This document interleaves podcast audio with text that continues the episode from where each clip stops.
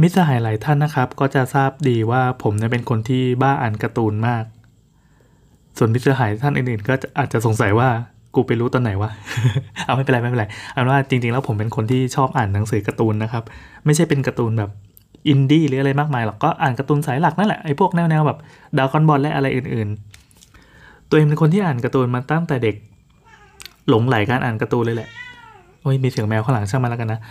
ก็ ชอบอ่านการ์ตูนตั้งแต่เด็ก แต่ว่าไม่มีปัญญาซื้อ อันนี้ต้องบอกกันตามตรง เพราะว่าตอนเด็กๆ ผมก็เกิดมาในครอบครัวที่ไม่ได้มีฐานะอะไรนะครับ ทุกวันนี้คือซื้อการ์ตูนเอาด้วยด้วยเงินที่เก็บสะสมตอนโตอะเหมือนเป็นการสนองกิเลสในวัยเด็กแล้วกัน คือในวัยเด็กเนี่ย เราเป็นคนที่อยากอ่านการ์ตูนมาก เดินไปร้านการ์ตูน คือซึ่งมันมันมันไกลจากโรงเรียนของผมเนี่ย ถ้าตอนประถมร้านนี้จะอยู่ห่างจากโรงเรียนประมาณกิโลนึงได้มั้ง กิโลกว่าๆ ส่วนพอขึ้นมัธยมโรงเรียนเป็นอีกโรงเรียนหนึ่งก็ถัดไปอีกประมาณโลสองโล คือผมอะมีหน้าที่ก็คือตอนเย็น ผมจะเป็นคนที่กลับบ้านเย็น วันไหนที่มีการเขาเรียกว่าล้นคาบเรียนก็คือคาบสุดท้ายอาจจะไม่ได้เรียนหรือว่ามีกิจกรรมอะไรบางอย่าง ที่มันทำให้กลับบ้านได้เร็วกว่าปกติ ผมจะไปแวะร้านการ์ตูนร้านนี้ก่อน มันอยู่ริมแม่น้ำเพชรบุรี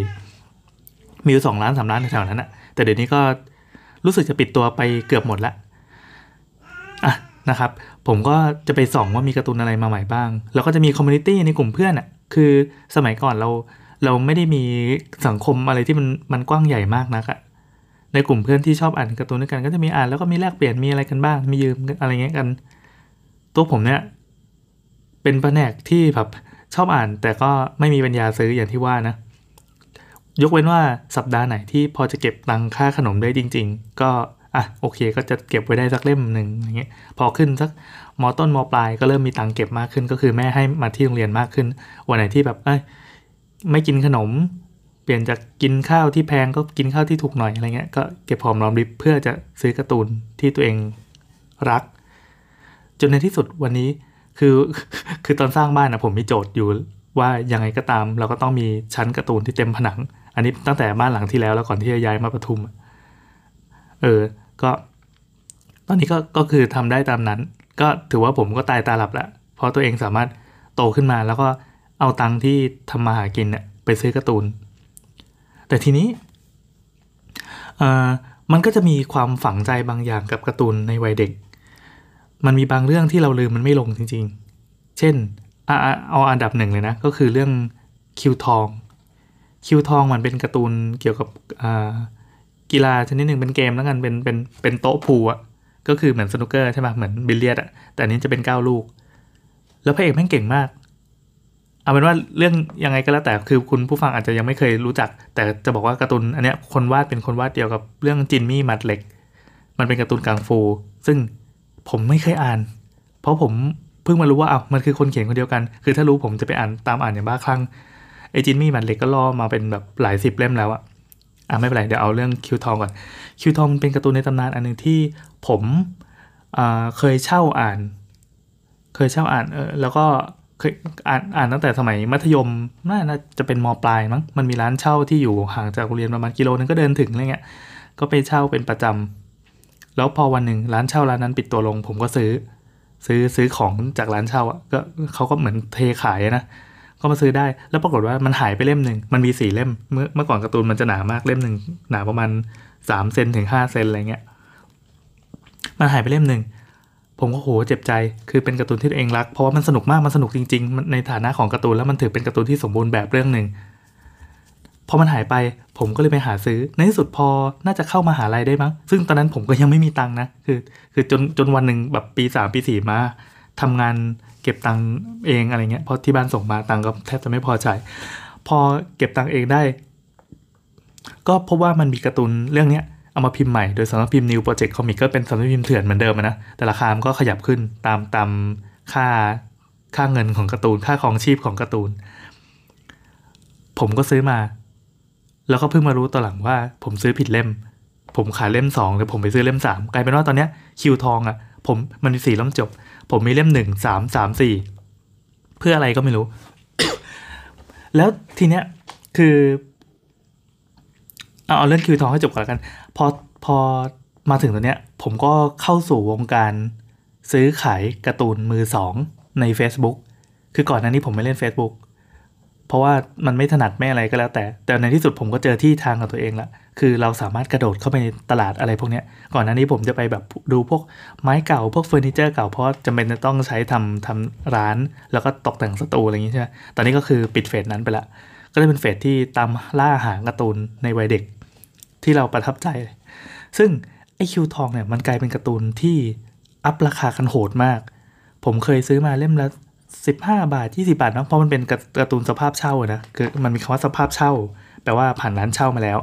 ก็จะไม่ได้ไม่ได้ดีมาก แล้วก็สภาพบ้าน แปลว่าอ่านที่บ้าน และสภาพสะสมสะสมนี่คือพวกที่เก็บการ์ตูนอย่างดีอย่างเนี้ยกริบซึ่งสะสมก็เทียบเท่าแบบมือหนึ่งกว่าๆอะไรเงี้ยผมไม่ซีเรียสผมขอเป็นเป็นการ์ตูนก็พอ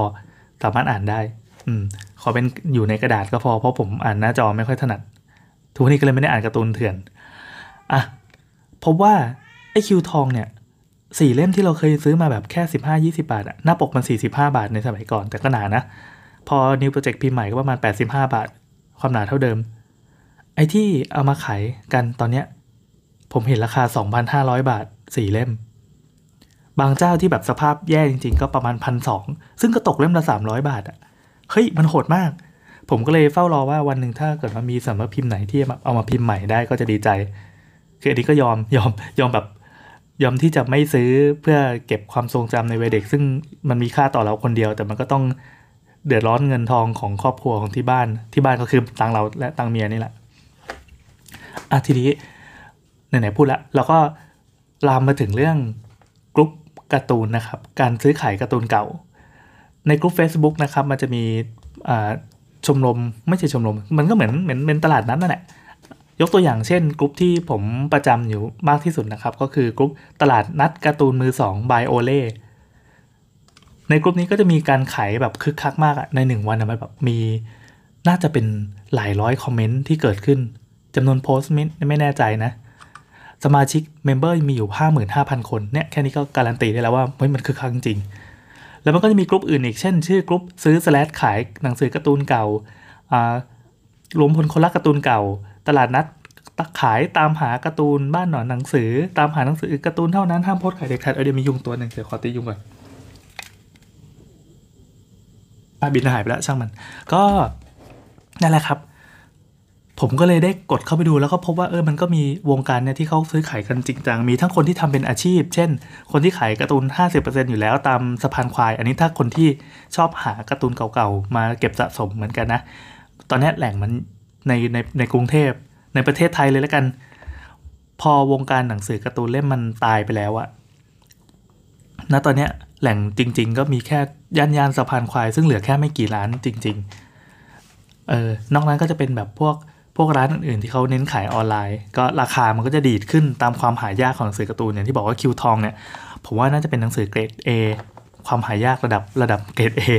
ที่ราคาแม่งอัพขึ้นสูงมาก พอๆกับพวกเทสกาโอสมุที่เป็นปรมาจารย์ของนักวาดการ์ตูนญี่ปุ่นนะ อันนี้ผมก็มีเก็บสะสมอยู่หลายเล่มเหมือนกัน ตอนนั้นก็คือแบบด้วยความบังเอิญแท้ๆเลย ก็เก็บมาได้ ก็ยังมีหลายเล่มที่ขาดไป แต่ก็คิดว่าคงไม่สะสมเพิ่มแล้วเพราะผมสู้ราคาไม่ไหวจริงๆ คือใจมาลักกันนะ แต่ว่าฐานะไม่สู้ นอกนั้นก็จะเป็นการ์ตูนอื่นๆ ไว้ที่ตอนเนี้ยนะตอนเนี้ยนะวินาทีเนี้ยผมไล่ตามเก็บอยู่ เมื่อวานนี้ครับ ผมซื้อบากิบากิมันเป็นการ์ตูนนรกเรื่องหนึ่งเว้ยให้ให้นึกถึง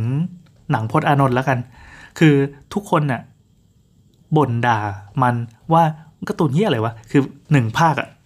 เราสามารถกรีดอ่านหนึ่งเล่มอะกรีดอ่านภายในห้านาทีจบ ดังนั้นหนึ่งภาคเนี่ยเราใช้เวลาแค่แบบ คืนเดียวก็อ่านจบภาคแล้วหรือว่าแบบ ในในขณะที่การ์ตูนอื่นๆบางทีแบบเอ้ยหนึ่งเราจะต้องมานั่งเก็บแล้วเมียละไมอะไรเงี้ยแต่อีบากิมเป็นการ์ตูนต่อยกันที่ไม่มีสาระอะไรเลย ถามเรื่องย่อว่าบากิคืออะไรมันคือการ์ตูนต่อยกันครับจบ แล้วเราก็ด่ากันมาตลอดเว้ยแต่เวลาเช่าอ่านก็รู้สึกว่าไม่คุ้มเพราะเช่าจริงเมื่อก่อน 3 บาท ต่อไปก็ขยับเป็น 5 บาท 6 บาทอะไรเงี้ยแล้วแต่ราคาของหนังสือนะ มันไม่มีทางคุ้มเลยเพราะว่าเอามาแค่ไปยืนอ่านพลิกๆดูตรงชั้นหนังสือก็จบเล่มแล้วอะเนื้อเนื้อหามันน้อยมากแล้วมันต่อยกันอย่างเดียว นั่นแหละผมก็ด่ามันอย่างเงี้ยมาตลอด จนวันหนึ่งก็มารู้สึกว่า เฮ้ย เราพูดถึงมันบ่อยวะเรา AI อะก็พูดถึงมันหันไปรีเฟอร์ถึงมัน AI ก็บากิอีกแล้วไอ้นู่นก็บากิไอ้นี่ก็บากิ มันมันเข้ามานั่งอยู่ในใจเราตั้งแต่เมื่อไหร่ก็ไม่รู้อะเอออารมณ์เหมือนหนังพจน์อานนท์จริงๆด้วยนะ คือเราก็ด่ามันมาตลอดแต่ว่าเราจำโกติได้ เราจำผีได้เราจำความตลกกระเทยอะไรของมันก็ได้ มันไม่มีสารอาหารอะไรเลย แต่ในที่สุดเราก็คิดถึงมันเว้ยผมก็เลยเสียตังค์ ล่าสุดบากินะครับ ผมซื้อไปอายจังหวังว่าเมียคงไม่ได้ยิน อะผมซื้อมันละกัน เมื่อวานนี้ ก็บากิมันออกมาสี่หรือห้าภาคนี่แหละ แต่ละภาคก็มีจำนวนเล่มต่างกันไป ตั้งแต่สมัยเล่มละสามสิบห้าบาท จนณปัจจุบันเนี้ยการ์ตูนแบบโอ้เล่มละเจ็ดสิบกว่าบาทได้แล้วมั้งผมไม่เคยคิดจะซื้อเพราะมันแพงไป แล้วก็เทียบกับคุณค่าทางสารอาหารที่ได้จากมัน แต่พอมีคนมาแพ็คเก่า แพ็คขายในสภาพที่เออแย่หน่อยเป็นสภาพเช่า ซึ่งการเช่าก็คือมีคนเอาไปห่อปกแล้วก็เย็บแม็กแล้วก็มีการผ่านมือชายเป็นร้อยเป็นพันอะไรเงี้ย ผมไม่ซีเรียสอะผมก็ซื้อมาหนึ่งภาค มันชื่อภาคศึกอสูรประจันบานประมาณ30กว่าเล่มมั้งห้าร้อยบาทรวมค่าส่งแล้ว เอาโอเคห้าร้อยบาทเพื่อความบันเทิงขนาดนี้เอา เพื่อการเคลียร์ใจอะว่าเราทำเป็นหยิ่งนะ แต่ที่จริงก็เราก็แอบชอบมันมาอะไรเงี้ยห้าร้อยบาทก็ได้อะพอกดซื้อไปปั๊บปรากฏว่า ผมก็ไปไปค้นๆดูว่าเฮ้ยมันมีภาคอื่นขายหรือเปล่า ซึ่งมันต้องมีแน่นอนใช่ป่ะในบรรดากรุ๊ปการ์ตูนเก่าหลายๆกรุ๊ปที่เอ่ยมาเนี่ยมันมีเว้ยแต่เราจ่ายจ่ายไอ้เมื่อกี้ไปแล้วห้าร้อยปรากฏว่ามันมีคนที่ขายสามพันห้าร้อยบาท มีสี่ภาคครบเลยแล้วก็สภาพดีด้วยอ้าวแล้วที่เราซื้อไปเมื่อกี้ ผมชั่งใจหนักมาก ก็พยายามเปิดเทียบเนี่ยด้วยความเนิร์ดของตัวเองผม ผมเปิดใน Chrome นะครับ แล้วก็ bookmark ทุกลิงก์ไว้ที่มีการพูดถึงบากิแล้วก็เอาราคามาเทียบกันเช่น สภาพบ้านบ้านก็คือเก็บเก็บแบบมือเดียวนะ แต่ว่าสภาพไม่ได้ดีเนียนกริบเหมือนสะสมอะภาคหนึ่งสี่สิบสองเล่มจบพันสองภาคสองสามสิบเอ็ดเล่มสวยอยู่เจ็ดร้อยห้าสิบาท แล้วก็มีแบบภาคหนึ่งครบสี่สิบสองเล่มสภาพแย่เจ็ดร้อยห้าสิบาทอะไรก็ว่าไป ภาคสามสามสิบเจ็ดเล่มหนึ่งพันหนึ่งร้อยสิบบาท คนขายน่ารัก แล้วก็อันนี้มีทุกภาคสภาพดีขายแพงหน่อยคือขายหลายพันอะแล้วก็ภาคสี่อะไรก็ว่าไปนะ ในที่สุดเราก็มา มาถูกใจเจ้าหนึ่งที่เขามีทุกภาคจริง ๆ แล้วก็สามพันห้าร้อยบาท ผมนั่งคิดนอนคิดเอาไงดีวะเอาไงดีวะมันจะหลุดจากมือเราไปวะในที่สุดผมก็ตัดสินใจไปคุยกับเขาโดยตรงว่าผมมีภาคสองอยู่แล้วนะจากในสี่ภาค สวัสดีครับ ผมสนใจบากิ แต่ผมมีอยู่ภาคหนึ่งเนี่ย ผมจะขอซื้อแยกเป็นภาคที่เหลือได้ไหมคำตอบเขาก็คือแบบเขาไม่ขายแยก เขาก็ตอบมาอย่างนี้อย่างเย็นชานะ แต่ระหว่างนั้นผมก็ไปส่องประวัติเขาด้วย เขาเป็นคนที่ไม่ค่อยมีประวัติอะไร ไอการจะโอนเงินออนไลน์ไปให้คนที่ไม่รู้จักเนี่ยมันเป็นเรื่องอันตรายมากเลยนะอันนี้ทุกคนก็รู้กัน ผมคงไม่ต้องพูดซ้ำแล้วผมหาประวัติคนนี้ไม่ได้เว้ย ไม่รู้ว่าเขาเป็นใคร แต่ก็เอาเป็นว่าคนไปคนมาจนเจอแล้วกันในในขั้นตอนของการขอเลขบัญชีเพื่อจะโอนเงินน่ะก็ไปรู้ว่าอ๋อเขาเขาเป็นข้าราชการอยู่จังหวัดราชบุรี แล้วก็เป็นคนที่ชอบอ่านการ์ตูนมาก่อนเคยขายมาแล้วหลายที ผมก็ไป ขออให้เขาถ่ายสำเนาบัตรประชาชนให้ดูหน่อยให้ขีดคล่อมหรืออะไรก็ได้ ไม่ไม่ซีเรียสแต่แบบขอยืนยันว่ามีตัวตนจริง สิ่งที่เขาทำมาก็คือเขาแคปหน้าจอในการคุยกับลูกค้าคนอื่นที่เคยซื้อการ์ตูนเข้ามาแล้ว เออ สิ่งที่ผมทำคือคือผมเห็นอย่างนั้นผมก็รู้สึกไม่ไว้ใจแล้วเฮ้ยมันมันมาแนววิชาชีพเปล่าวะผมก็เลยเอาชื่อพวกนั้นไปค้น แล้วก็ไปเจออะเขาคือมนุษย์ธรรมดาที่เคยมาซื้อการ์ตูนกับกับกับคุณคนนี้ แล้วผมก็ messenger เข้า messenger อีก แล้วก็เมสเซจไปถามคนอื่นว่ามีการซื้อขายกันจริงไหม แล้วโอเคไหมไม่หลอกลวงใช่ไหม ไม่หลอกลวงพี่ ผมซื้อมาแล้วตอนแรกผมก็กลัวเหมือนกัน สรุปว่าได้คุยหลายคนมาก มีคนมากมายที่เกี่ยวข้องกับการซื้อบากิครั้งนี้ ในที่สุดพอผมขอเลขบัญชีปั๊บอะก็ได้ชื่อได้นามสกุลเลยผมก็เอาชื่อไปส่องดูอะโอเคเขาเป็นเจ้าหน้าที่เป็นอะไรจริงๆอะผมก็โอนเงิน แล้วก็ขอต่อราคาเขา ต่อราคาเพราะว่าผมก็ขอขอวิงวอนเขานะว่าเออผมมีภาคภาคสองอยู่แล้ว ผมเพิ่งซื้อไป เอาจริงคือมันยังมาส่งไม่ถึงบ้านด้วยซ้ำพราะผมซื้อไปตอนเช้าแล้วผมมาเจอเจ้านี้ที่เขาขายตอนตอนค่ำเขาก็โอเคก็ลดให้ลดให้แบบแค่นิดหน่อย แล้วก็แล้วก็ส่งฟรีด้วย ก็สรุปว่า 3,300 บาทรวมส่ง ก็ถือว่าโอเค ผมรับได้ ผมก็จะเอามาแล้วเดี๋ยวไอ้ภาค ที่เพิ่งซื้อเมื่อกี้ผมคงปล่อยขายถูกๆ ถ้าใครสนใจบอกได้นะครับบากิภาคสองเป็นภาคที่สนุกที่สุดเลย ผมคงแบบเทขายในราคาถูกมากเออแล้วไงต่อวะอะผมก็คิดว่าน่าจะแฮปปี้ดีแล้วล่ะ แล้วทีนี้มันมีอีกเรื่องหนึ่งที่เมื่อกี้ผมได้กล่าวไปแล้ว นั่นคือจินมี่มัดเหล็ก จินมี่มัดเหล็กเป็นการ์ตูนแนวกังฟูที่คนเขียนคนเดียวกับคิวทอง ซึ่งเป็นการ์ตูนในดวงใจอันดับหนึ่ง ของผมจริงๆผมไม่อันดับหนึ่งหลายเรื่อง ก็คิวทอง เช่นคิวทองลัคกี้แมนโดราเอมอนอะไรเงี้ยซึ่งซึ่งมันก็ถ้าตัดการ์ตูน mass ๆไปก็คือมีคิวทองกับกับลัคกี้แมนเนี่ยที่มันสุดยอดจริงๆครับผม จินมี่นะครับผมก็ทำ bookmark ไว้ 1 2 3 4 6 7 มี 7 ลิงก์ แล้วก็แปะข้อมูลไว้นิดหน่อยในใน bookmark บอกว่าอันนี้เป็นแบบงานประมูลนะ อันนี้อ่าประมูลเดี๋ยวจะเล่าให้ฟัง มีประมูลนะมีคนที่เอามาวางขายขายหลายวันยังขายไม่ออกเพราะขายแพงเกิน อันนี้เป็นสภาพดี อันนี้เป็นสภาพเช่า อันนี้ขาย 2 ภาคสภาพสวย แต่ว่าราคาแพงชิบหายคือ 2,700 บาท แล้วก็มีภาคอะไรต่อมีอะไรก็แปะข้อมูลไว้เรียบร้อย ผมไปประมูลมาเมื่อวานนี้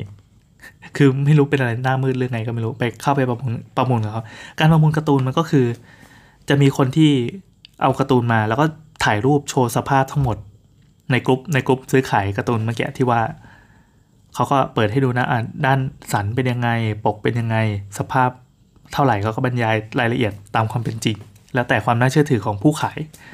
เสร็จปั๊บก็เชิญเปิดราคา มันจะมีมีข้อแม้นิดนึงก็คือ ถ้าราคาเปิดเป็นที่น่าพอใจ เขาก็จะเขียนว่า โอเค คือตอนเนี้ยตอนเนี้ยขายแล้วจริง ๆ คือทุกคนมีราคาในใจอยู่ แต่ไม่ยอมบอก แต่พอราคาของการประมูลมีการบิดมีการแข่งขันจนจนถึงราคานี้ เขาจะโอเคแล้วก็ยอมขาย ซึ่งอันเนี้ยผมก็ไปหยอดไว้ไปไปแปะในราคาที่ผมตั้งใจแล้วก็คิดในใจไว้แล้วว่าถ้าเกินเพดานนี้ผมจะไม่เอา เขาประมูลเสร็จปั๊บเออผมไม่มีใครสนใจเลย ผมก็หวานละ น่าจะได้ละเป็นสองภาคที่จะซื้อทำไมทำมา เขาบอกว่าปิดประมูลวันนี้สี่ทุ่มสี่ทุ่มผมนั่งดูเกมออฟโทนอยู่ ก็มีคนมาตัดหน้ากันอย่างรุนแรงดูเดือดในช่วงประมาณ 5 นาทีสุดท้าย ผมก็ฟาวไปก็ปิวไป ก็ไม่เป็นไรครับ เดี๋ยวจินมี่หมัดเล็กนะครับ เดี๋ยวเราคงจะได้เจอกันสักวัน ไม่ว่าจะจากใครก็ตามหรือว่าถ้าคุณผู้ฟังประมาณ 3 คนที่ฟังอยู่ตอนนี้นะครับ ใครมีจินมี่หมัดเล็กต้องการจะขายผมต่อบอกได้นะครับ อย่าแพงมาก นั่นแหละนะครับ ก็ก็เป็นความสนุกสนานอันหนึ่งที่ ช่วงโควิด ก็ไม่รู้จะทำอะไรก็อ่านการ์ตูน ช่วงนี้ผมอ่านการ์ตูนอย่างจริงจังมาก คือไปหาซื้อการ์ตงการ์ตูนเก่ามา นั่งอ่านในราคาที่มันถูกอะถูกกว่าถูกกว่าราคาปก พยายามจะทำให้เป็นอย่างนั้นนะคือเราคงไม่ได้ไม่ได้ใส่เงินลงไปเยอะกับงานอดิเรกชิ้นนี้ แต่เมื่อกี้ก็แพงอยู่นะอิบากิบ้าเนี่ยสามพันกว่าบาท รวมรวมสองเจ้าก็โหสามพันกว่าเลยนะเออนั่นแหละผมหันไปมองชั้นหนังสือนะครับ ก็เพราะว่าตัวเองมีหนังสือเก่าที่ เออ ถ้ามาเรียงขายมันน่าจะได้แบบ หลายบาทอยู่อะเออหลายบาทมากๆเลยมันมีการ์ตูนแบบที่หายากมากๆมากๆๆอย่างพวกโอซามุอะไรเงี้ย แล้วก็พวกแบบที่ยังมีคุณค่าแล้วก็เก็บรักษาไว้อย่างดี คืออันนี้เป็นสภาพเรียกว่าเป็นสภาพสะสมแล้วกัน เพราะตัวเองก็เก็บการ์ตูนค่อนข้างดีไม่มีอะไรจะพูด นี่ไม่มีอะไรจะพูดนี่นะก็นั่นแหละครับ จบครับ อ่านการ์ตูนกันครับ สนุกครับ